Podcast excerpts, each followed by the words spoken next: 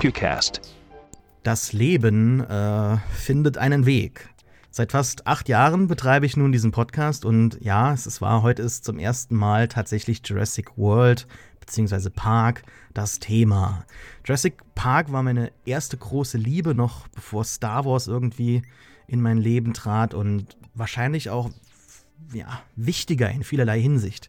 Die erste Filmtrilogie liegt mir wirklich unglaublich sehr am Herzen und auch die Fortführung Jurassic World gefällt mir immer noch sehr gut, auch wenn ich natürlich viele der kritischeren Stimmen nachempfinden kann. Der heutige Anlass, um über Jurassic World zu sprechen, ist die neue Serie Camp Cretaceous oder auch ganz langweilig auf Deutsch, neue Abenteuer. Ganz neu ist die Serie von Netflix und DreamWorks jedoch nicht. Universal plante bereits nach dem Mega-Erfolg von Jurassic Park in den 90er Jahren eine Zeichentrickserie, die jedoch nie den Weg auf die Bildschirme fand. Trotzdem war Jurassic Park ein Mega-Hit, besonders bei den Dino-Kids wie mir und äh, nicht im geringen Maße durch äh, vor allem die Kenner-Spielzeugserie. Rund 25 Jahre später jetzt versucht man parallel zu den neuen Filmen eine Geschichte von sechs Jugendlichen zu erzählen, die im Chaos von Jurassic World plötzlich ums Überleben kämpfen müssen. Acht Folgen rund 20 bis 25 Minuten. Das ergibt etwa einen zweieinhalb Stunden langen Animationsfilm. Und so schaut sich das auch. Gesehen neben mir hat die Serie mein heutiger Gast, Konrad Mildner. Hallo, Konrad. Hallo. Konrad, du äh, bist Filmkritiker und Schreiberling bei Cinema Forever und machst noch ganz viele andere Dinge. Möchtest du kurz von dir erzählen? Gerne. Ich, ähm, ja, wie schon gesagt, äh, bei Cinema Forever äh, treibe ich mich rum und ansonsten ähm, äh, bin ich auch, also da, daneben studiere ich an der, an der Filmuniversität in Potsdam-Babelsberg und ähm, Medienwissenschaft studiere ich da im Master und arbeite da auch am, äh, am dortigen, äh, ja, Film, Studierenden Filmfestival Sehsüchte mit, nur so als Bar, als was ich so gerade letzte Woche gemacht habe, deswegen ist es mhm. gerade noch sehr präsent. Neben genau. Camp Cretaceous schauen. Neben Camp Cretaceous, das habe ich vor dem Festival, habe ich Camp Cretaceous geschaut, auch an so zwei, an so zwei Abenden. Das lässt sich auch gut wegschauen dann, ne? Also, du bist ja auch ja. ein unglaublich großer Jurassic Park-Fan. Ist auch, glaube ja. ich, der Film, der dir genau wie mir so ein bisschen verholfen hat, äh, die Liebe zum Film zu finden. Und ähm, du hast auch, ha, habe ich mal gelesen, eine eigene Hörspielproduktion von Jurassic Park 2 und 3 gemacht, bevor diese Filme das Licht der Welt erblickten. Äh, das fand ich ultra sympathisch, schon immer, als ich das äh, gelesen hatte. Und ich wollte jetzt mal fragen, gibt es die irgendwo? Weil das würde ich gerne hören. Ja, das ist, äh, sehr gut, äh, gute Frage. Ich habe mich das selbst gefragt, weil die sind auf, die habe ich mit einem mit einem NC-Kassettenrekorder aufgenommen. Und habe ich das so, ich habe ich hab dann erst so Hörspiele mit, genau, also so, so, so meine eigenen Fortsetzungen äh, mit Freunden zusammen aufgenommen mit der MC-Kassette. Und dann habe ich noch mit, die versucht mit Lego und dem damaligen Kennerspielzeug ähm, von Jurassic Park so nachzuspielen. Mhm. Und dann mit Video, mit der alten High 8 Kamera von meinen Eltern, ähm, damals natürlich noch eine neuere Kamera, aber äh, aufzunehmen. Also es gibt quasi dieses Hörspiel und dann gibt es sogar noch eine, eine, eine Filmversion davon. Aber ich weiß gar nicht, also die Filme habe ich glaube ich noch, weil die auf der VHS sind, ähm, aber die, diese MC-Kassette, boah, ich wüsste auch gar nicht, ich müsste die erstmal irgendwie digitalisieren oder so. Ich habe gar keine Möglichkeit, MC abzuspielen. Aber ich habe ein bisschen Angst davor, das jetzt zu hören. Aber ich weiß leider auch gar nicht mehr inhaltlich, was da genau der Kniff war. Ich glaube, der Kniff war hauptsächlich, dass die nochmal zurückkehren auf die Insel, glaube ich. Das ist das, woran ich mich noch groß erinnern kann. Ähm, deswegen war ich damals so, glaube ich, auch als der zweite Teil rauskam, Lost World, war ich so, Macht Sinn, ne? Warum Oder? gehen die nicht einfach auf die Insel nochmal? Warum haben die jetzt eine zweite Insel einfach? Das war so irgendwie weird für mich, so als. ja. ja. Ich hatte damals auch, ähm, deshalb ich bin da voll bei dir. Jurassic Park ist mit mir, ähm, ist bei mir mit ganz viel Nostalgie verbunden und ich hatte auch durch die Panini Sticker-Alben die Story zuerst erfahren, weil ich den Film natürlich im Alter von sechseinhalb Jahren, sieben Jahren noch nicht gucken durfte. Also mein Vater hat es auch probiert. Der hat mich irgendwie älter gemacht auf neun oder so, aber hat trotzdem nichts geholfen. Im Nachhinein war es vielleicht auch die bessere Entscheidung, weil ich mir später immer wieder die Augen zugehalten habe bei, bei Nedrys Tod zum Beispiel. Das hat mich schon traumatisiert ja. für eine gewisse Zeit lang. Aber ich habe halt auch am Anfang die Story zunächst mal mit meinen Actionfiguren nachgespielt und ähm, am Ende fliegen sie halt weg. Und das hat für uns damals irgendwie so keinen Sinn ergeben. So, warum fliegen die weg? Also ist irgendwie der äh, Flugsaurier gekommen und hat das, äh, das Flugzeug oder den Hubschrauber zum Abstürzen gebracht und wieder geht's weiter und so weiter. Also das ist, ja, wir sind da, wir sind da auf einer Wellenlänge. Bevor wir jetzt nach, nach vorne schauen, den Blick wagt ja auch das Franchise aktuell. Blicken wir noch mal ganz kurz zurück. Also, ich habe eben schon erwähnt, es gab schon mal Pläne für eine Zeichentrickserie. Das war ja in den 90er Jahren besonders ein ganz großes äh, Phänomen, dass halt irgendwelche Filmblockbuster erschienen sind und die dann halt so ein Saturday Morning Cartoon bekommen haben. Und Jurassic Park hatte das nicht bekommen. Vor ein paar Jahren kam diese Konzeptzeichnung raus von, von William Stout. Findest du es gut, dass das nicht geklappt hat, dass Jurassic Park vielleicht da so ein Alleinstellungsmerkmal hatte und nicht durch so eine Zeichentrickserie vielleicht irgendwie verwässert wurde, wie naja, ich weiß jetzt nicht, ob The Real Ghostbusters äh, den ersten Film oder den zweiten Film irgendwie jetzt verwässert hat, aber es ist schon irgendwie so ein komisches Stigma, das dann so ein Franchise bekommt. Und Jurassic Park kam damit gut aus ohne, fand ich. Hm, also so im Nachhinein, ich weiß nicht, also äh, ich ich glaube, es hätte dem jetzt nicht geschadet, eigentlich. Also, das Problem liegt für mich, glaube ich, eher, ich kann mir vorstellen, warum das nicht so passiert ist, ist einfach, dass, ähm, dass der, der Main Appeal von dem ersten Film halt in diesem halt perzeptiv hochrealistischen Darstellung von den Dinosauriern liegt und man denn eine Zeichentrickserie macht, die diesen Effekt quasi wieder abmildert. Das war so mein erster Gedanke irgendwie. Das müsste das nicht eine Live-Action-Serie sein. Gleichzeitig hat man aber solche Sachen gehabt wie, man hatte den Batman-Film von Tim Burton und dann hatte man diese fantastische animierte Serie halt äh, von Warner Brothers. Ähm, und ähm, so in dem Stil wäre vielleicht auch Jurassic Park gegangen. Auf der anderen Seite man hatte das Kennerspielzeug auch, wo ja immer diese kleinen Karten dabei waren, immer Richtig, so Illustrationen ja. drauf waren. Und da hatte man als Kind ja auch immer das Gefühl so, das waren ja immer schon so kleine Geschichten irgendwie. Auf jeden man Fall. Ja. hätte sich das auch sehr gut vorstellen können, das irgendwie in der Serie auch in Zeichentrick zu sehen. Und wenn man sich die Bilder anguckt von die Konzeptzeichnung von Stout, fand ich schon irgendwie, irgendwie cool. So ein animierter Alan Grant und so eine Ellie Settler und ein Ian Malcolm irgendwie. Also, warum nicht, ne? Aber ich glaube damals, ich weiß auch nicht, warum das nicht geklappt hat, weil da hatte ja, jeder Film hat ja so eine Serie und gerade dieser Film dann nicht.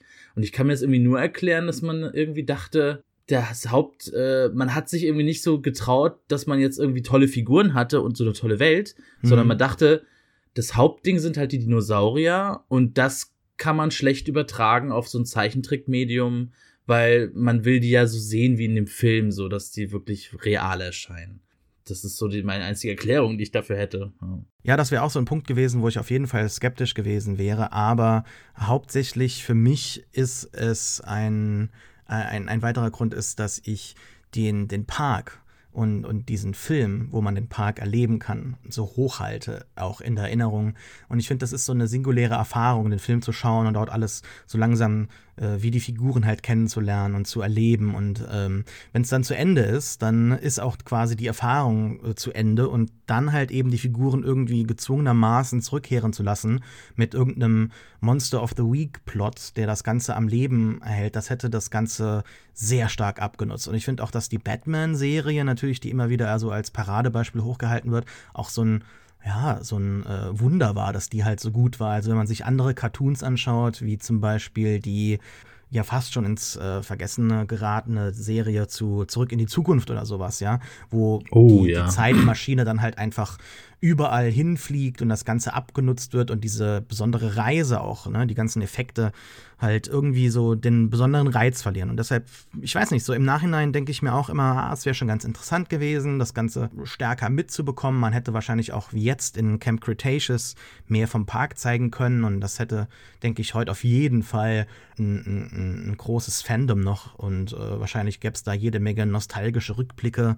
Aber ich bin irgendwie zufrieden, dass das nie gekommen ist, weil die Filme an sich dann doch irgendwie mit, mit ihren Effekten was Besonderes haben.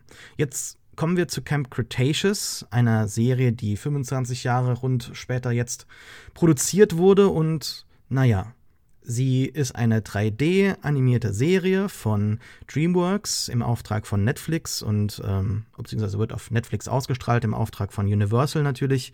Und ich bin so ein bisschen verwirrt, denn mir ist nicht wirklich klar, was möchte uns denn Camp Cretaceous jetzt eigentlich erzählen. Also entwickelt wird die Serie von Zack Stamp, ist ein relativ bekannter Drehbuchautor und auch auf Twitter sicherlich unterwegs. Wer ähm, auf Filmtwitter unterwegs ist, kennt den Mann. Der hat äh, Thor und X-Men First Class geschrieben, also doch schon jemand, der jetzt nicht kompletten, kompletten Mist schreibt. Aber ähm, diese Serie jetzt hier, naja, ich sehe nicht diese typische Warnung oder äh, Warnung vor, der, vor, vor den möglichen Gefahren von Technologie, die äh, Motive oder Themen von äh, Michael Crichtons Roman. Sollen jetzt Dinos einfach noch cool sein oder sind Dinos noch irgendwie gefährlich? Geht es eigentlich nur darum, jetzt hier die, die, die Marke zu erneuern, so ein bisschen ähnlich wie äh, Star Wars hat jetzt auf YouTube diese kostenlose Serie Galaxy of Adventures gestartet, wo auch mit relativ billigen Animationen das Ganze so am Leben halten wird und präsentiert wird für eine neue Generation, dass die irgendwie so auch noch dann durch das Streaming-Format irgendwie so dran gebunden wird emotional. Also ich kann nicht so wirklich erkennen, was Camp Cretaceous uns jetzt erzählen möchte, warum das jetzt gerade in diesem Moment erscheint. Ja, ich würde mich da anschließen. Es hat irgendwie ich habe mich das auch immer gefragt, weil ich habe dann den Film, ich habe den Film sage ich jetzt schon, aber ich meine die Serie geschaut und dann ähm, so geguckt, okay, erstmal versucht so rauszufinden, wo befinden wir uns ja eigentlich, an welcher Zeitebene und so, das wusste ich nicht genau, ich hatte davor nicht viel gelesen dazu. Und dann irgendwann gemerkt, ah, wir sind hier parallel zum ersten Film. Ähm, und da auch irgendwie so enttäuscht gewesen, weil die Serie uns ja wirklich dann einfach nur so die Nebenschauplätze zeigt, die man irgendwie in fulminanterer Form im ersten Jurassic World gesehen hat. Und so hat sich immer so ein Gefühl eingestellt, als ob man hier wirklich so eine B-Roll nur sieht, irgendwie von dem, von der World und von dem Park. Und ähm, dachte dann, okay, das ist vielleicht jetzt einfach nur so eine Bühne für die Charaktere. Und die Charaktere werden einem dann Stück für Stück äh, näher gebracht und haben alle ihre Geheimnisse und ihre Enthüllungen. Und ja, aber es ist dann ja letztendlich auch nur einfach nur eine Charaktererzählung. Und thematisch gesehen, wenn man guckt, was ist jetzt so ein Motiv, also für mich liegt das ja auf der Hand, weil wir haben ja, also wenn wir jetzt die Hauptfigur sehen, die Hauptfigur ist quasi so eine Art Tim Murphy aus dem ersten Jurassic Park. So ein totaler Dinosaurier-Enthusiast, ähm, der, dem die finanziellen Mittel fehlen, um nach Jurassic World zu kommen, der das Glück hat, dann da, äh, durch ein Gewinnspiel dahin zu kommen. Und wir haben dieses äh, Setup von ähm, dass wir etwa eine Urmacht haben, eine große Gefahr, die der Mensch glaubt, dass er sie unter Kontrolle hat. Und er meint sie in dem Fall so sehr unter Kontrolle zu haben, dass er seinen eigenen äh, schutzbedürftigen Nachwuchs da einfach so hinschickt und so allein auf sich allein gestellt da ähm, ja ja leben kann oder Spaß haben kann und ähm, das zeigt sich ja sehr früh, dass sie dann einfach wie so ein Sack Flöhe sind und machen was sie wollen und dann in eine gefährliche Situation unter anderen reingeraten und das ist so das Einzige, was ich mir überlegt hätte, was so das Thema sein könnte. Aber dann auch wie die Serie endet oder die erste Staffel endet, ja. Ähm, es liegt vielleicht auch ein bisschen daran, was ich immer denke, ist, dass dieses Franchise, ähm, dass dem so ein wirklicher Status quo fehlt, so eine wirkliche, so eine Prämisse. Das ist immer etwas, das ist etwas, was du immer nur ja, wie du schon sagst, zum ersten Film. Das ist so ein Prozess, so ein Ausflug und dann ähm, hat dies hat immer das Ende, das Ende ist immer vorprogrammiert. Also man. Ähm, es muss ja. immer einen Grund geben, wieso man zu den Dinosauriern geht. Ja, und auch warum, ja, und warum, warum man flieht auch, ne? Also ich meine, ja. irgendwie bei, bei, bei Star Wars hast du ein Universum, so, das ist halt ein großes Universum, da gibt es einen Alltag, da haben die Menschen, stehen morgens auf und gehen abends wieder zu Bett und dadurch, dass es, oder die, nicht nur die Menschen, sondern die Lebewesen und die Außerirdischen. Und da kannst du immer irgendwo reinstochern und kannst was erzählen. Und bei Harry Potter genauso zum Beispiel. Du hast halt Hogwarts, du hast halt einen alten Alltag. Aber gibt es einen Alltag bei Jurassic Park, wo irgendwie, weißt du, das, mhm. wenn, wenn du dir anguckst, die, äh, diese Zeichentrickserien auch, ne? Also diese, ähm, sowohl Batman hat ja einen Alltag als auch ähm, als auch diese diese Disney diese Disney Zeichentrickserien, die es dann immer zu den ganzen Disney Filmen gab, Aladdin oder auch Ariel die Meerjungfrau, wo dann einfach der Alltag erzählt wird bevor mm -hmm. Ari mhm. vor dem ersten Film und so. Also vielleicht brauchen diese Serien auch immer einen Alltag und hier haben wir nun so eine Serie Klar, es ist wieder ein Ausflug zu dieser Insel und am Ende all shit breaks loose und dann genau, ja. ähm, finden genau wir deshalb einen neuen das für mich nicht funktioniert. Ne? Also deshalb hat das für mich nicht funktioniert. Wenn ich jetzt mal so zurückblicke, was ich mir gewünscht hätte, also ich finde so das, was du sagst, was so thematisch vorhanden ist, ich weiß nicht, ob ich das thematisch tatsächlich in der Serie diskutiert sehe und ob das nicht vielleicht auch ein bisschen zu viel verlangt wäre von so einer Kinderserie. Wir sind natürlich immer noch hier zwei erwachsene Männer, die sich jetzt eine Kinderserie vorgenommen haben, die wahrscheinlich irgendwie so im, im, im Teen-, Preteen-Bereich ihre Zielgruppe hat. Aber ja. ähm, ich sehe das eher so im Plot. Ne? Also ich finde jetzt nicht, dass die Serie viel verhandelt und wenn, dann ist es halt einfach nur so ein Rehash von dem, was halt bereits andere Filme besser erzählt haben oder eben der Roman am besten. Ich hatte mir gehofft, dass mehr von dem Alltag zu sehen äh, ist, weil als es hieß acht Folgen, dachte ich schon so, okay, vielleicht schaffen sie so eine Zweiteilung. Die ersten paar Folgen zeigen so den Alltag von diesem Camp und dann, ja, bricht halt eben der Indominus Rex aus und zerstört die Insel und die Kinder müssen fliehen und dann ist das Ganze fertig erzählt. Und das hätte ich auch ähm, durchaus als, als positiv empfunden und zu einem gewissen Grad ist das ja auch vorhanden hier. Also wir sehen mhm. am Anfang den Ausflug, wie sie äh, mit der Zipline da die Brachiosaurier und die ganze Herde sehen und wir sehen dieses eigentliche Camp, was natürlich auch sehr schön designt ist. Also ich finde, die Serie ist an sich nicht sehr hübsch.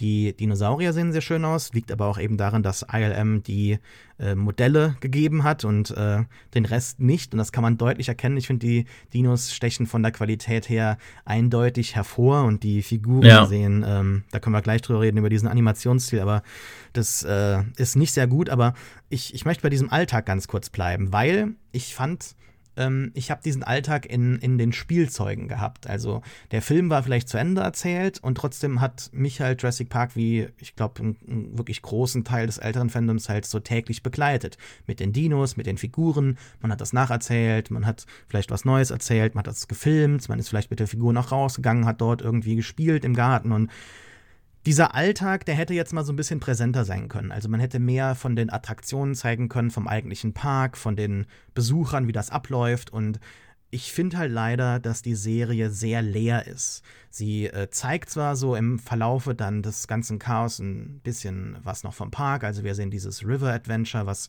sehr deutlich angelehnt ist an die äh, Universal Ride mit, mhm. äh, mit den, mit den ähm, wie heißen sie, Para, ich habe es mir aufgeschrieben, damit ich es nicht Parasaurolophus. Genau, und die gibt es ja auch in Jurassic Park The Ride und wir sehen dann auch am Ende so ein Wasserfall, der ja auch bei, äh, bei dem Ride in, im Universal Park dabei ist. Also sehr viele coole kleine Referenzen und ähm, schlussendlich sehen wir natürlich ja auch die äh, Dinosaurierentwicklung mit Dr. Wu ganz kurz in einer Folge. Wir sehen ähm, auch so ein bisschen den Innenbereich von diesem Camp, aber ich in den letzten paar Jahren habe ich mich wirklich sehr auch so in der Vorbereitung auf Jurassic World, auf den Release des Films mit den ähm, neu veröffentlichten Konzeptzeichnungen von John Bell halt auseinandergesetzt und bin da immer stärker so in die, in die Farbpaletten, in die Farbschemata verfallen und auch so die ganze Ästhetik dieses Parks. Und ich habe auch jetzt Jurassic World Evolution ganz viele gespielt, insbesondere jetzt dieses äh, visuelle Upgrade, sodass man halt eben auch 1993 spielen kann mit den ganzen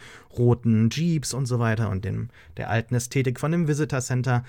Davon hätte ich mir so ein bisschen mehr gewünscht. Also so ein bisschen mehr Nostalgie, wo man auch so als älterer Fan hineinfallen kann, wenn einem so der Rest der Story eigentlich egal ist oder die äh, Kindercharaktere halt eben nicht so abgehen. Und, und davon ist halt leider nicht so wirklich da, so von der auch eigentlichen Besucherperspektive.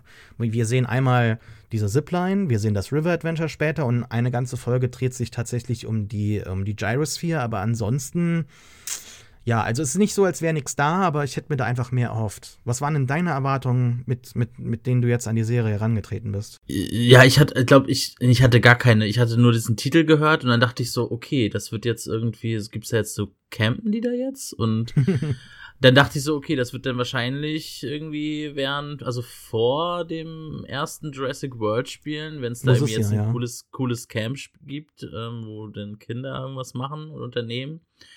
Ähm, ich bin da so ähnlich auf deiner Seite. Ich, ich habe jetzt nicht das absolut größte Interesse an diesem Park und so und wie man den so, was so, aber ich mag halt Dinosaurier.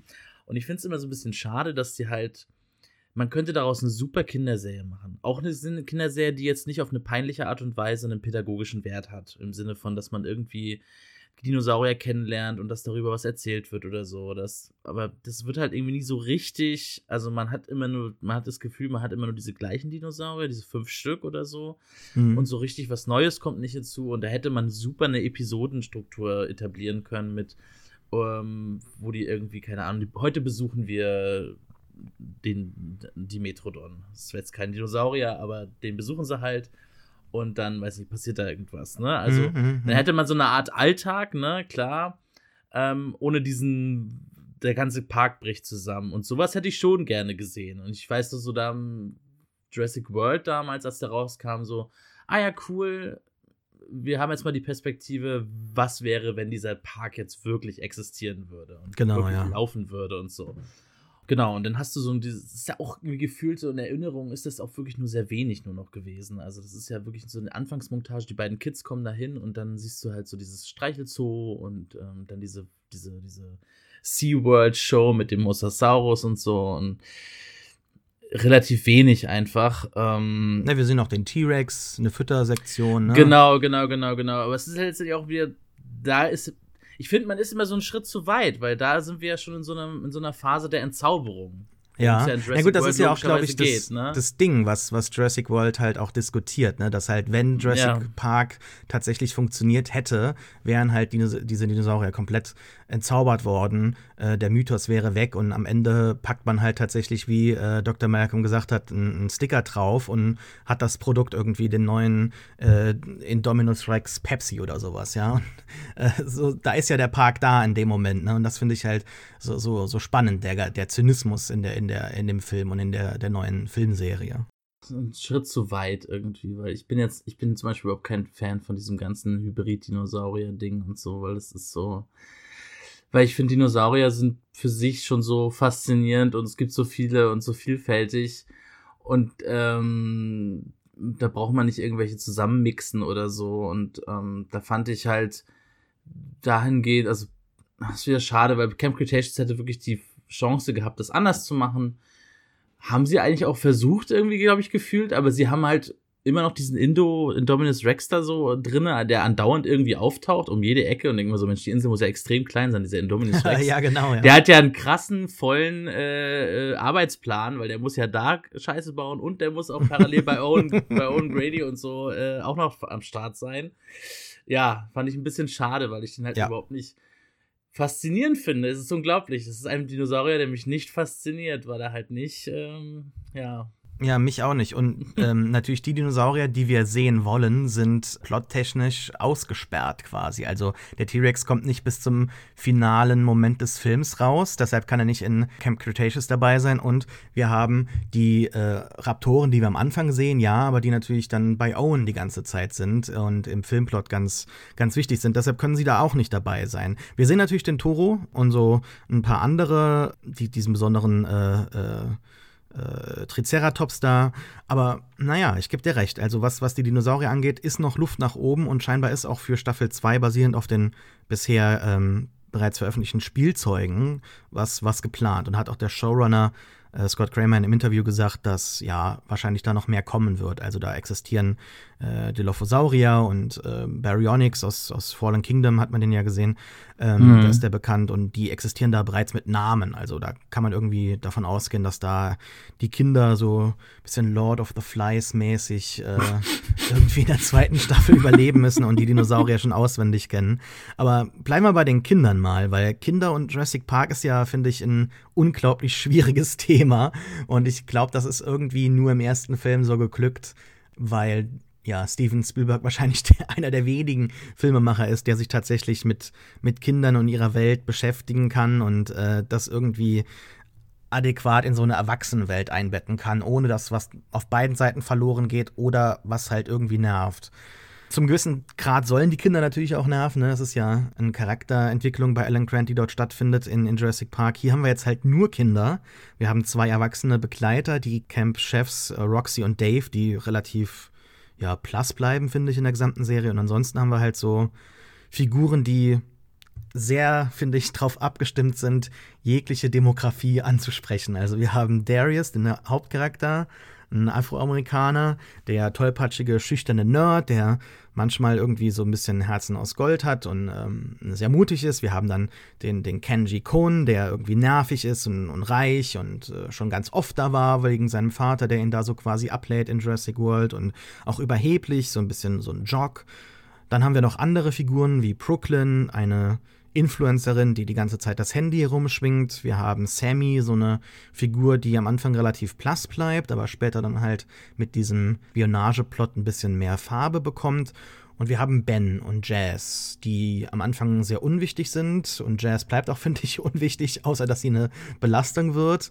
Und Ben hat so vielleicht neben Darius den, den wichtigsten äh, äh, Sprung so zu machen, vom, vom Feigling hin zu, zu jemandem, der sich für die Gruppe opfert. Hat dir das irgendwie was gegeben, so als Jurassic Park-Fan? Hast du dich irgendwo sehen können? Hat das irgendwie eine Fantasie von dir erfüllt, so als Kind nach Jurassic Park irgendwie ja, gehen zu können? Die Hauptfigur ist ja schon eindeutig, ist ja halt der, ähm, oh, wie heißt der Name jetzt? Darius.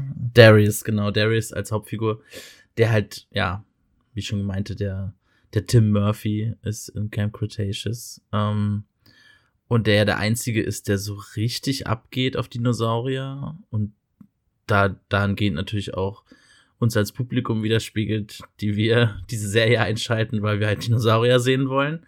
Ähm, und dann trifft man halt auf diese andere Gruppe von Kindern, für Dinosaurier eher so so sekundär wichtig ist. Aber ist das nicht normal? Stell dir vor, tatsächlich Dinosaurier hätten dein ganzes Leben lang existiert. Die Serie spielt 2015, die Kinder sind so um die 15 Jahre alt, ne?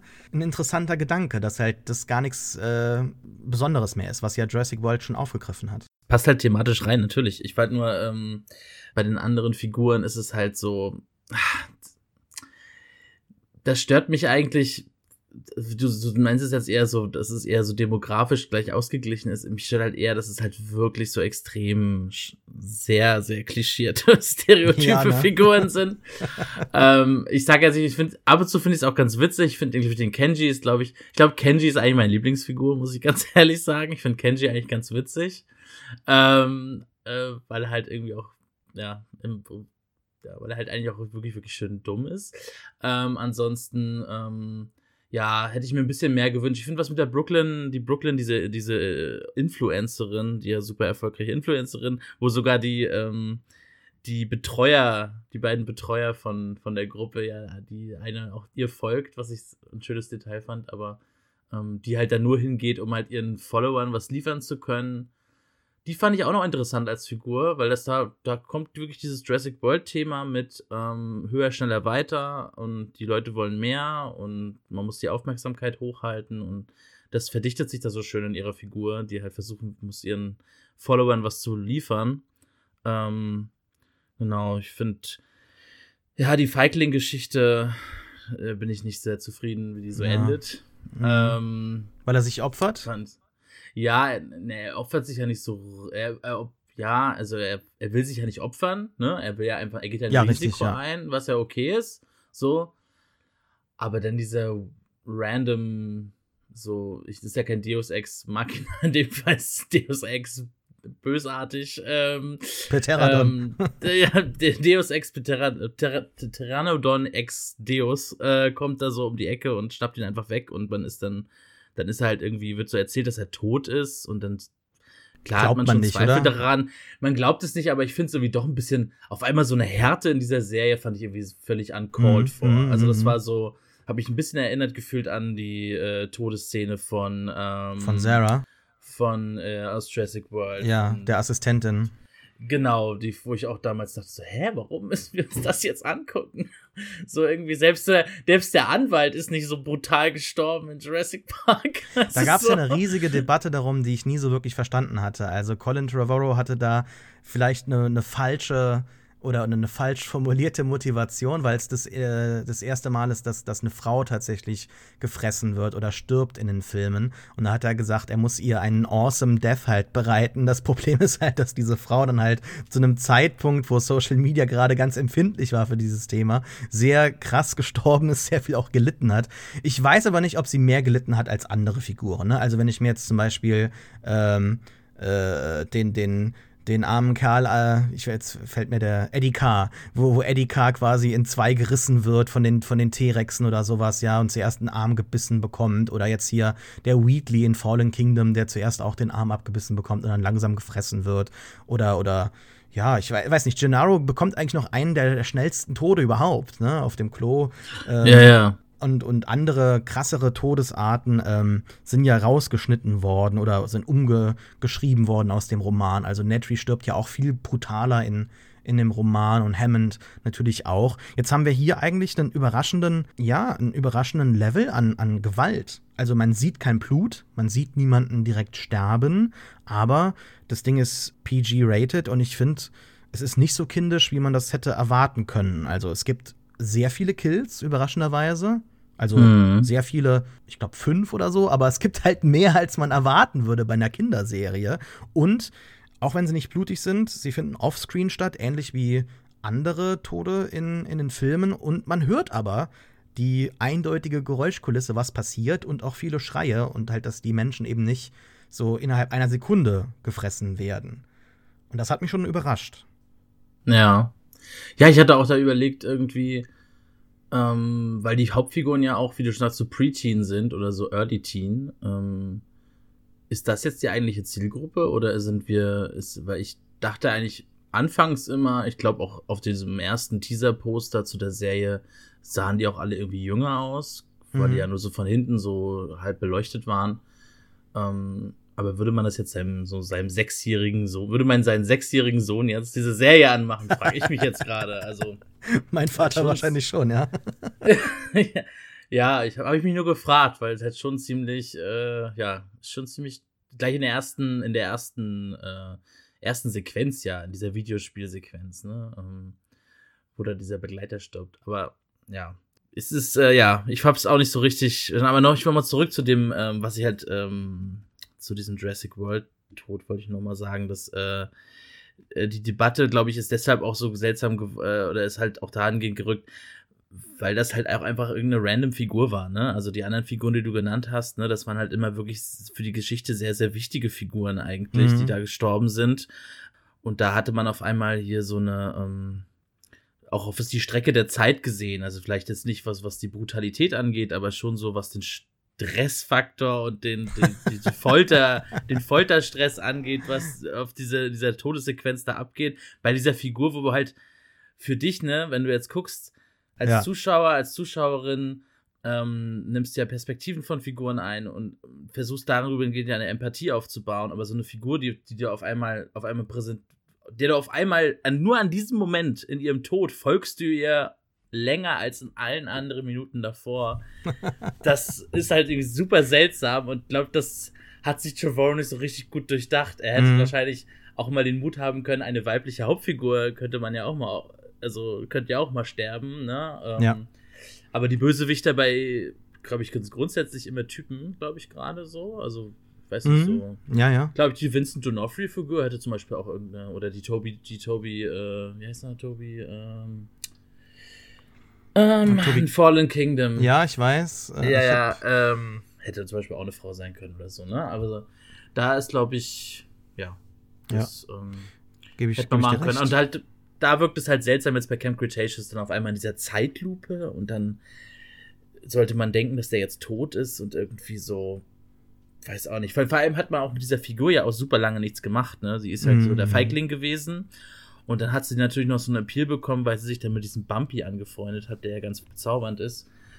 Und dann in der letzten oder in der vorletzten oder letzten Folge, dann hat er es erst diesen, äh, ich glaube, in der vorletzten Folge erzählt er erst von sich, warum er hier ist und ähm, dass er überhaupt keine Lust darauf hat und so. Und dann fasst er erst den Mut und dann ist er sofort weg.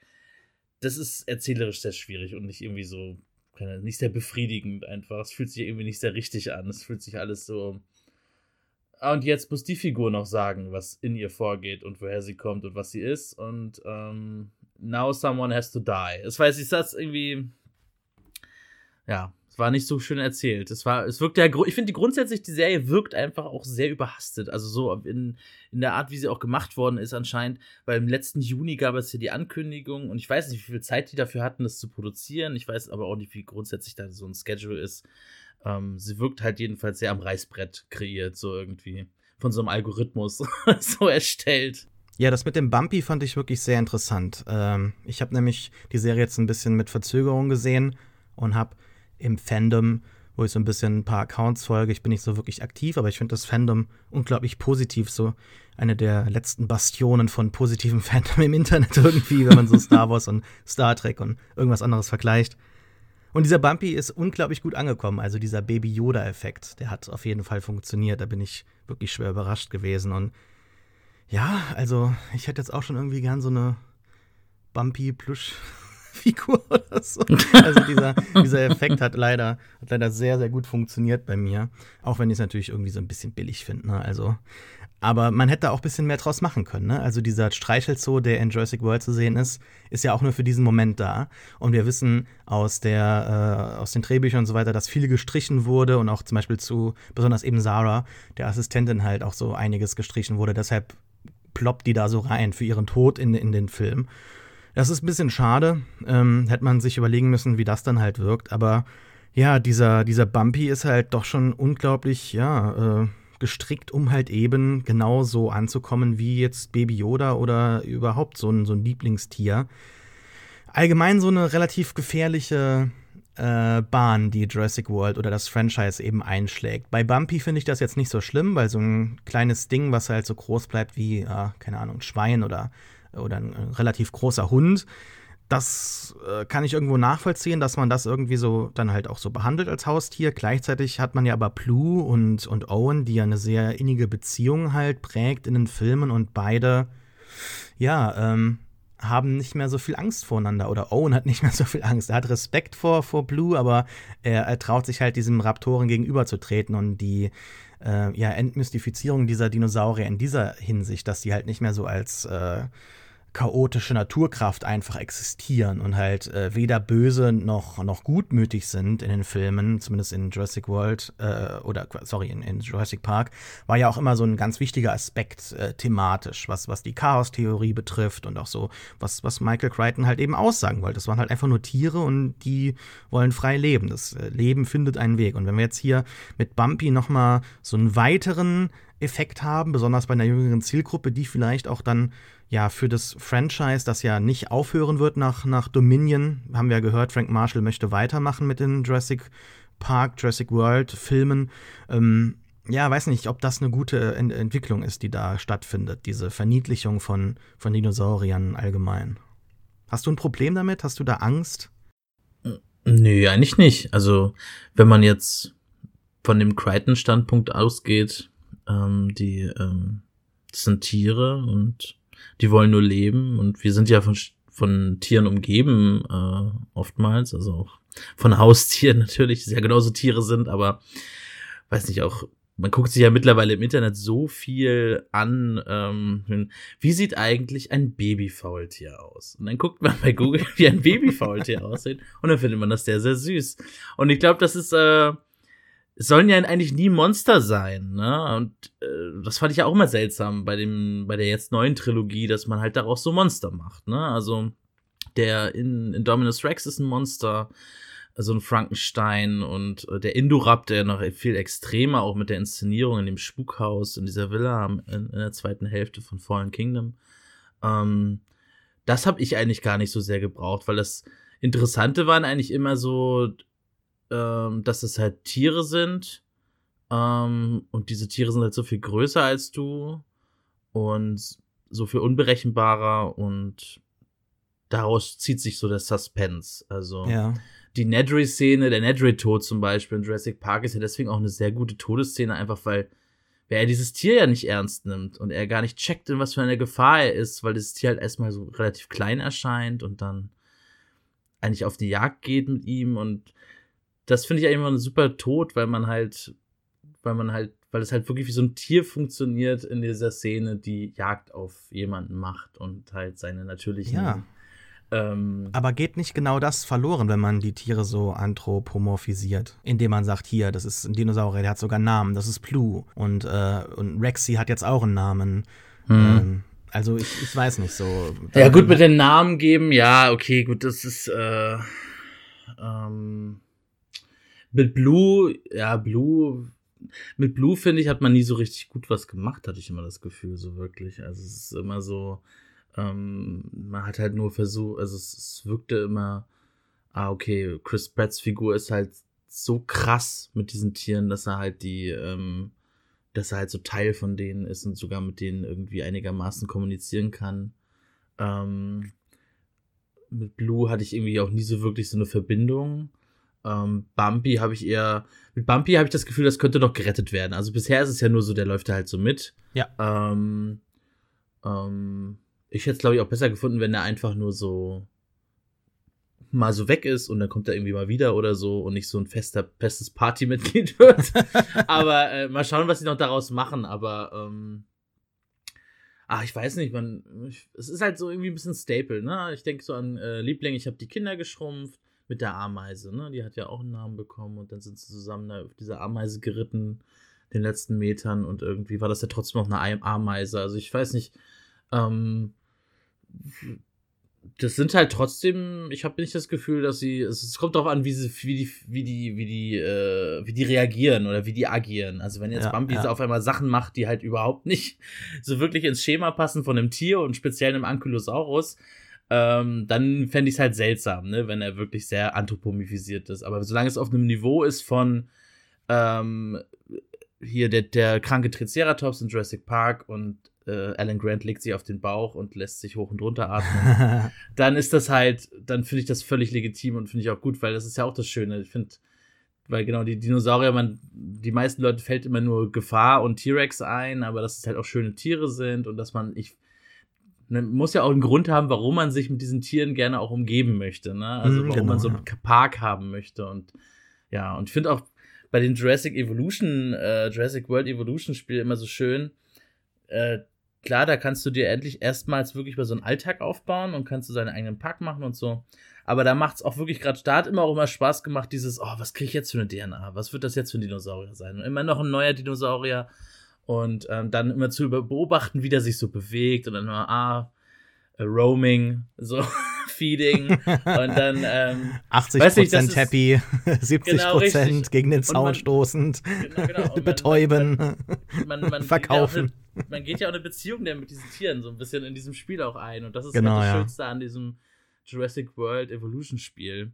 Ja. Und ja. Ähm, mal gucken, was mit Bumpy noch machen, ob Bumpy dann größer wird und Bumpy muss dann zurück zu seiner Herde oder so oder aber ich glaube, Ankylosaurier haben einen ziemlich langen Lebenszyklus. Ich glaube, der braucht ewig, bis er groß wird, aber ähm, er hat ja diese beschleunigte äh, Wachstums-DNA da. Ach ja, bekommen, stimmt. Ne? Deswegen ist, er, Deswegen ist er ja auf einen Schlag schon so, so groß, so kniehoch. Ne? Genau, richtig, äh, ja. Genau, das hatte ich mich auch da gewundert. Ja, also da, da schafft die Serie ja relativ gut, sich so eng an den Kanon so anzubinden, der ja bereits existiert. Ne? Also mhm. am Anfang hat man so überhaupt mal dieses Jurassic World VR-Game, das jetzt rauskommen wird. Äh, das haben sich ja ganz viele Leute gewünscht, so ein Alien Isolation, aber mit einem, mit einem Raptor zum Beispiel. Und jetzt ist es halt ja so ein Spiel geworden, aber die Grafik sieht halt nicht irgendwie toll aus und mal abwarten. Vielleicht wird es ganz nett, aber ich habe jetzt irgendwie doch keine so großen Hoffnungen. Ich fand das eher spannend, dass man da irgendwie auf Isla Sorna anfängt, aber es Isla Nubla nennt. Also die Produzenten in Interviews scheinen so als Fans rüberzukommen, aber so Hardcore-Fans äh, sind sie nicht. Deshalb wirken auch, finde ich, so die, die eingebauten Kanon-Elemente, auch wenn ich sie halt äh, wertschätze, so ein bisschen hingeworfen. So,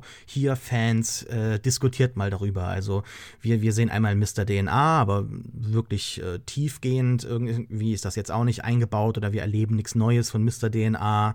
Äh, Zack und Gray aus Jurassic World sollten auch ins Camp kommen, lernen wir, aber schaffen dann natürlich den Weg nicht dahin, weil weil äh, die ihren äh, eigenen äh, Tag planen und, und Sarah sie dann halt suchen muss. Wir hören, dass äh, Dr. Grant da ein Buch geschrieben hat und dass Darius das auch gelesen hat. Deshalb kann er ja das Spiel da gewinnen. Ein neuer Artikel von Dr. Sadler ist erschienen. Ähm, wir haben teilweise so Sachen, die so, ähm, so Metakanon sind oder halt eben auf den, auf den, auf den äh, Toy-Cards halt waren, auf diesen Spielzeugkarten, die du eben angesprochen hast, von, von Brian Franzek, der übrigens vor ein paar Tagen gestorben ist, habe ich, hab ich leider ah. mitbekommen. Ne? Also oh. irgendwie sehr traurig mit, mit Demenz und so weiter, aber das hat auch einen, einen großen Teil so von, von Jurassic Park damals für mich ausgemacht, als ich noch nicht mal den Film gesehen hatte, aber halt diese Karten sah und wie du eben genau gesagt hast, ne? ich habe auch immer so gefühlt, das sind so kleine Geschichten, teilweise sind es äh, Momente übernommen aus dem Roman, Roman, also wo Nedry irgendwie von hinten attackiert wird mit äh, von, von dem Raptor oder wo der T-Rex ähm, äh, Alan und die Kinder durch den Wald verfolgt. Ähm, gleichzeitig gibt es aber auch Momente, die nicht so den Weg halt in den Film gefunden haben, ähm, wo man halt einen Raptoren sieht bei äh, bei irgendwelchen riesigen Rohren unterhalb der Insel. Und das hat man jetzt so ein bisschen mit so in die Serie eingepflanzt. Das finde ich eigentlich ganz schön, dass da so dieses, so dieses Connective Story Tissue vorhanden ist und dass dort momentan auch das Fandom das Ganze sehr gut annimmt. Also ich bin überrascht von dem Fandom, wie jetzt so die Reaktion ist. Ich hatte nämlich gedacht, basierend auf dem Animationsstil und, und der Kinderserie, dass da einige nicht so begeistert sind. Aber das Fazit ist halt doch schon wirklich sehr positiv. Und das liegt auch daran, dass das Fandom, wie ich eben gesagt habe, ohnehin sehr positiv ist. Also ich habe das Gefühl, da sind sehr viele Leute einfach schon zufrieden, wenn es Dinosaurier gibt. Und dann gibt es halt die Diskussion, ja, welchen Dinosaurier gibt es jetzt zu sehen und äh, gibt es bald äh, Dino X und, und kommt der noch irgendwie. Also sehr positiv gestimmt, selbst nach jetzt dem, ich würde mal sagen, Totalausfall von Fallen Kingdom. Und das Problem ist natürlich auch, dass es abseits von Jurassic Park keine Dinos gibt. Ne? Und ich habe halt trotzdem ein riesiges Problem mit diesem Animationsstil. Also die Dinos sind wirklich so das Einzige, was man noch so vorzeigen kann von Camp Cretaceous. Die Figuren sind aber auch ähm, jetzt nicht nur schlecht animiert, ich finde vor allem besonders die Belichtung und die Texturen in manchen Einstellungen wirklich sehr schlecht. Ich finde, dass die Serie allgemein, das, da sieht man das Budget wirklich sehr krass. Ähm, ja, wenig von dem Chaos zeigt, auch bewusst, glaube ich, abseits dieses ganzen Chaos mit den Besuchern stattfindet, um halt nicht so viele Figuren zeigen zu müssen. Wir sehen das immer nur ganz punktuell. Ähm, das sind so Plotpunkte, die da irgendwie abgehakt werden, ohne ja direkteren Zusammenhang, ohne eben irgendwie was Größeres zu erzählen. Und ähm, ja, es macht halt auch keinen Sinn, wie die Figuren teilweise angezogen sind. Also ein, ein Hoodie dort zu tragen in äh, einer tropischen Zone, während man gerade vor Dinosauriern wegläuft, ist halt auch irgendwie sehr äh, billig, weil man muss halt nur dann diesen Hoodie animieren, der verdeckt relativ viel, hat man leichteres Spiel, aber so diese besonders ikonischen Kostüme aus dem ersten Film werden ja auch nicht irgendwie jetzt versucht hier äh, nachzuahmen. Ähm, die, die Fahrzeuge, okay, äh, kommen so ein bisschen drin vor, aber werden jetzt auch nicht irgendwie in, ins, ins Licht mehr gerückt. Also ich finde so visuell, ja, bei einer Netflix-Serie habe ich jetzt nicht so viel erwartet, aber dass es dann doch irgendwie so minimal auskommt und mich so ein bisschen an diese, also so schlecht ist es nicht, aber so ein bisschen an diese frühen 3D-animierten Serien auf Super RTL erinnert. Also das hat mich doch ein bisschen traurig gestimmt, trotzdem eher, ja, doch schon ganz netten Fazit, das man ziehen kann. Ich bin da ganz bei dir. Mich erinnern, mich haben diese Figuren auf den ersten Blick irgendwie an die Sims erinnert. Ich weiß auch nicht. Das hat irgendwie, die Sims trifft auf, ähm, halt auf die direkten Computermodelle aus den Filmen von den Dinosauriern. Das war irgendwie, es ist, ist auch so ein seltsamer Clash irgendwie, dass die Dinosaurier teilweise halt so recht sehr fotorealistisch aussehen, aber dann die Figuren, die Menschen so so, ähm, ja, so. Toy Story 2 So, so Toy Story 2 oder vielleicht sogar Toy Story 1, mäßig, man weiß ja. nicht, aber es ist halt schon, ja, ich weiß nicht, es ist, ähm, ja, ich bin auch nicht jetzt so groß, ich denke auch immer so, hm, und dann habe ich, musste ich mir noch drüber nachdenken, über dieses, äh, Zeichentrick-Ding. Also klar, es ist natürlich heutzutage, gibt es weniger Zeichentrickserien oder, oder Hand, äh, ja, Zeichentrick animiert ob mir das besser gefallen hätte. Das Problem ist, bei so Computer animiert, das ist zwar auf den ersten Schritt vielleicht günstiger, aber damit es halt so richtig gut aussieht und damit die Figuren für mich auch wirklich auf eine ja, auf eine angenehme Art und Weise für mich funktionieren und ich die wirklich mit denen gut connecten kann, muss es dann halt schon auch so ein Arbeitsaufwand sein, wie er so ein Pixar-Film ein, äh, eingebracht wird, ne? Ja, oder ein genau. Disney-Animationsfilm und oder Ghibli, äh, ne? Ja, es gibt ja immer wieder solche Ghibli-Motive von Zelda oder von anderen Franchisen, wo man sagt, oh, wäre das nicht cool, das in dem Stil zu sehen. Ja, bei Ghibli ist natürlich Zeichentrick meistens, ne? Aber ja klar, ja. Ich hätte halt, ich hatte überlegt, aber dann hätte man natürlich auch nicht diese fotorealistischen Dinosaurier haben können. Das wäre mhm. dann ähm, und wie ich an, eingangs meinte, das wird wahrscheinlich, es ist halt eng verwoben mit diesem Franchise, dass man halt diese fotorealistischen Dinosaurier zeigt, weil das halt wirklich so das der unique selling point ist. Mhm. Ähm, ja, und ich finde da auch, ja, also das Fandom ist da dankbar. Also ich bin da auch immer dankbar, weil ich ja, will halt auch einfach auch. nur Dinosaurier sehen. Ähm, und finde es dann immer schade, wenn man die, wenn man da so nicht so richtig drauf vertraut, dass äh, Dinosaurier faszinierend sind und man da viel Stoff eigentlich hat. Ähm, auf, de, auf der anderen Seite, genau, kann es halt auch niemand anderes irgendwie gefühlt, kein anderes Hollywood-Studio, kein anderer, kein anderes Franchise kann mit Dinosauriern mehr was machen, weil das halt alles besetzt ist von Jurassic World und Jurassic Park. Also, was gibt's da großartig für andere Dinosaurier, anderen Dinosaurier-Content, äh, den man sich angucken kann? Also, es ist halt, ähm, es ist halt wirklich sehr, sehr rar gesät und ähm, ja, da bleibt halt wirklich nur Jurassic World und dementsprechend, auch wenn ich nicht so wirklich verstehe, was da noch kommen kann und soll, äh, eine neue Trilogie, wenn die kommt, ich gucke sie mir trotzdem an, aber ja, es, ist, es, es lässt sich immer alles wieder zurückführen auf dieses Problem, dass man halt keine Welt hat, die irgendeine Form von Status quo besitzt. Es ist halt immer eine Welt im Verfall irgendwie, weil das geht halt immer um dieses Ding von, es geht kaputt. Und das geht, ja, das, diesen Prozess willst du ständig andauernd nochmal und nochmal und nochmal erzählen. Also andere Filme wie, keine Ahnung, also die vergessene Welt oder so, wo man halt einfach auf diese, man macht halt diese Journey, ne, aber da richten dann Leute ihr Lager ein und können theoretisch irgendwie eine Form von Alltag erleben oder so, ne. Ähm, naja, der neue Alltag ist ja durch Fallen Kingdom quasi geschaffen worden. Wir sehen das ja am Ende und auch in dem neuen Kurzfilm so ein bisschen. Da sind ja einige Momente nochmal eingebaut. So, äh, wenn du jetzt surfen gehst, musst du Angst haben, dass der Mosasaurus dich findet äh, und, und frisst. Und wenn du heiratest, äh, heiratest, heiratest. Moment nochmal. Und wenn du heiratest, musst du Angst haben, dass die Kompis kommen oder ich glaube an einer Stelle verfolgen die Kompis so ein Kind auf einer Farm irgendwie. Also äh, oder oder eben wie im Kurzfilm zu sehen, wenn du campen gehst in so einen Nationalpark, kann halt so ein äh, Triceratops kommen und deinen dein Trailer halt umhauen. Und ich glaube, dass das jetzt so ein bisschen äh, auch de, das Ziel war. Also Fallen Kingdom ist ja so das hässliche Zwischenstück in dieser Trilogie. Also Jurassic World gibt uns das, was wir immer sehen wollten, der funktionierende Park. Und das alleine war schon für mich genug.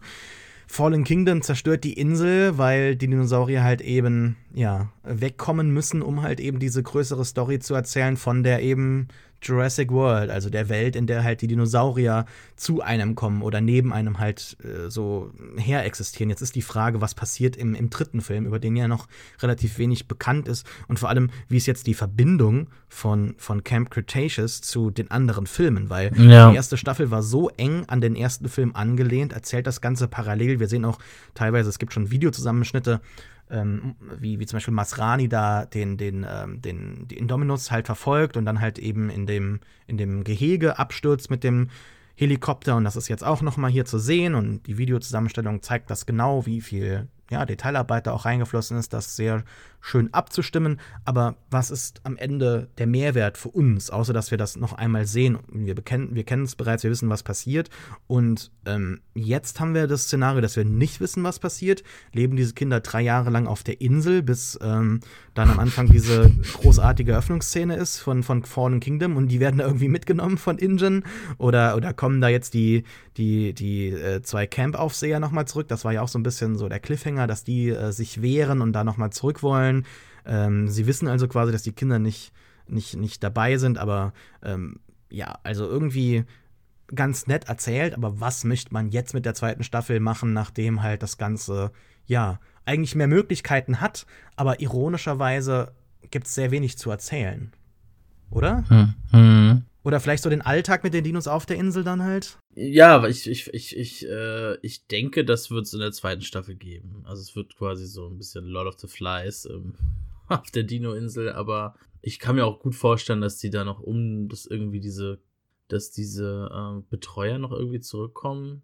Ja, aber genau wie das aussieht, es könnte halt glücklicherweise so verlaufen, dass es dann halt ähm, ein wenig episodenhafter wird, ein wenig mehr Kinderserie. Also Kinderserie ist für mich halt auch immer sehr stark so von dieser Episodenhaftigkeit ähm, ähm, getragen.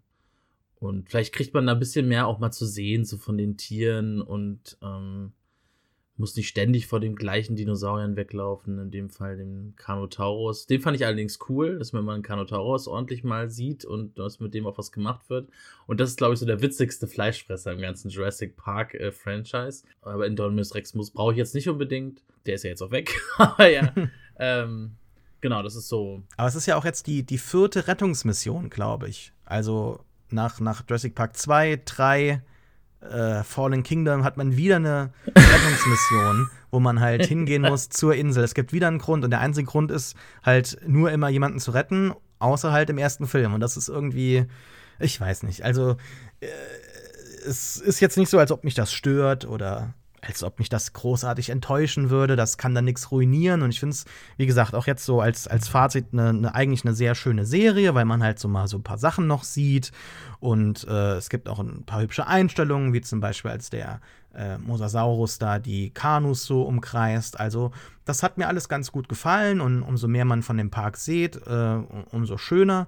Aber äh, ja, also es wäre auch okay, wenn das in zwei Staffeln zu Ende erzählt ist und die Kinder dann halt eben äh, äh, ja, gerettet werden. Lustigerweise werden sie wahrscheinlich gerettet und kommen dann in eine Welt, wo die Dinosaurier dann überall sind. Mm, ja. Und das ist dann so diese komplette Erzählung, was mich äh, an ein anderes Franchise erinnert. Aber jetzt, ich komme nicht irgendwie drauf. Es erinnert mich an irgendwie an irgendwas anderes, wo, wo die auch ankommen am Ende des Films und irgendwie Pech gehabt so ein bisschen Back to the Future mäßig auch so, ne? Sollte das nicht, das sollte doch eigentlich das Ende von Alien 4 sein.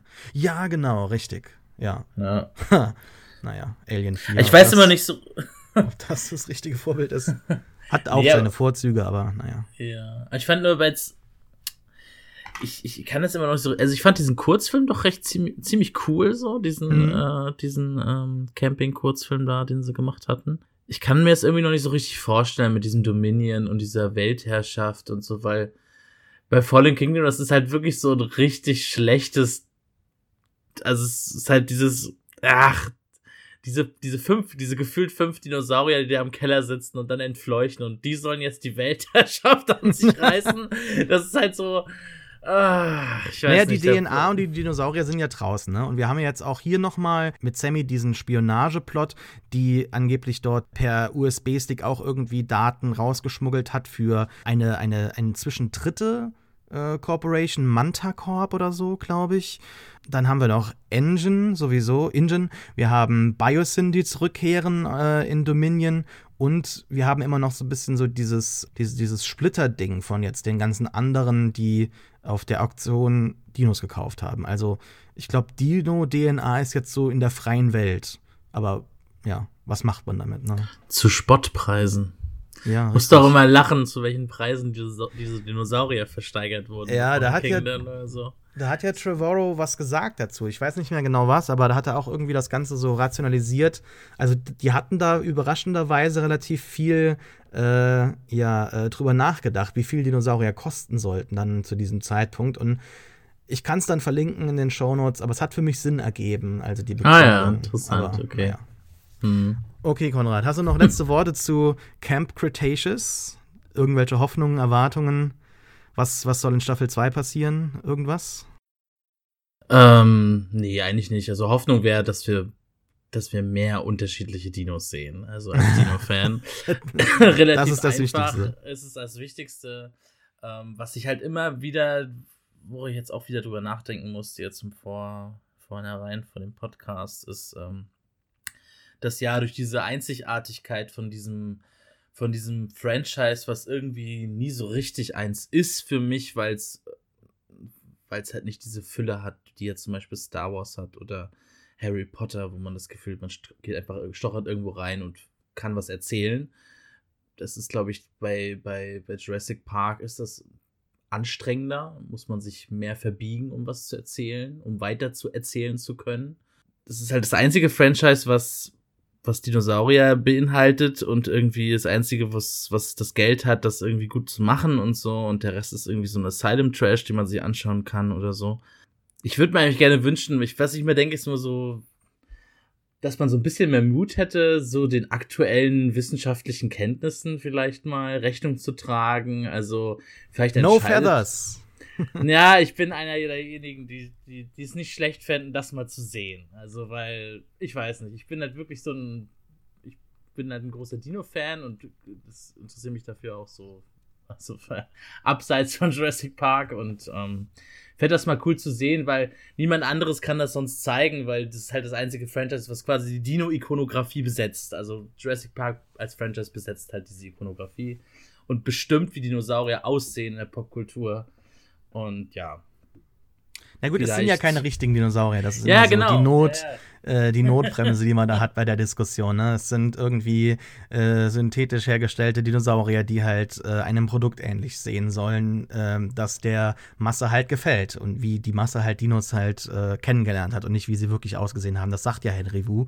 Ähm, insofern, ich gebe dir recht, ich fände es auch spannend, das mal zu sehen, aber ich habe gerade heute erst noch mal auf Twitter so ein Bild gesehen von so einem äh, Velociraptor, wie der halt wirklich ausgesehen hat. Und dann denke ich mir, nee, ich habe doch schon lieber die, die geilen äh, Saurier mit ihrer gespenstigen Haut und ihren Zähnen und äh, ohne Federn. Gut, der echte Velociraptor ging einem auch nur bis zum Knie, deswegen war es. Genau, ja, genau, das kommt noch dazu. Nicht so scary, ja. ja. so ein, so ein kleines Huhn, das man da wegkicken kann in der Küche und sich nicht verstecken muss. Ja. ja. Okay, Konrad. Vielen Dank für diesen schönen Podcast. Dich findet man auf Twitter unter @mückerling. Genau. Möchtest du noch was pluggen? Nö, das reicht schon. Und okay. cinemaforever.net, da äh, liest man mich auch manchmal. Genau. Uns könnt ihr lesen, also die ganzen Links, die wir gerade versprochen haben, auf pewcast.de. Abonniert den Podcast überall, wo es Podcasts gibt. Spotify, iTunes, hinterlasst uns da eine Review oder schreibt uns Kommentare auf pewcast.de in dem jeweiligen Post. Jetzt zu Camp Cretaceous haben wir irgendwas vergessen. Haben wir vergessen, das äh, T-Shirt zu erwähnen, das Sammy trägt, wo aussieht wie von Dennis Nedry? Oder äh, haben wir irgendwie ganz großen Blödsinn erzählt? Oder was ist euer Lieblingsdinosaurier? Das ist doch ein schöner Kommentar. Vielen Dank fürs Zuhören. Ähm, bis zum nächsten Mal. Tschüss. Tschüss.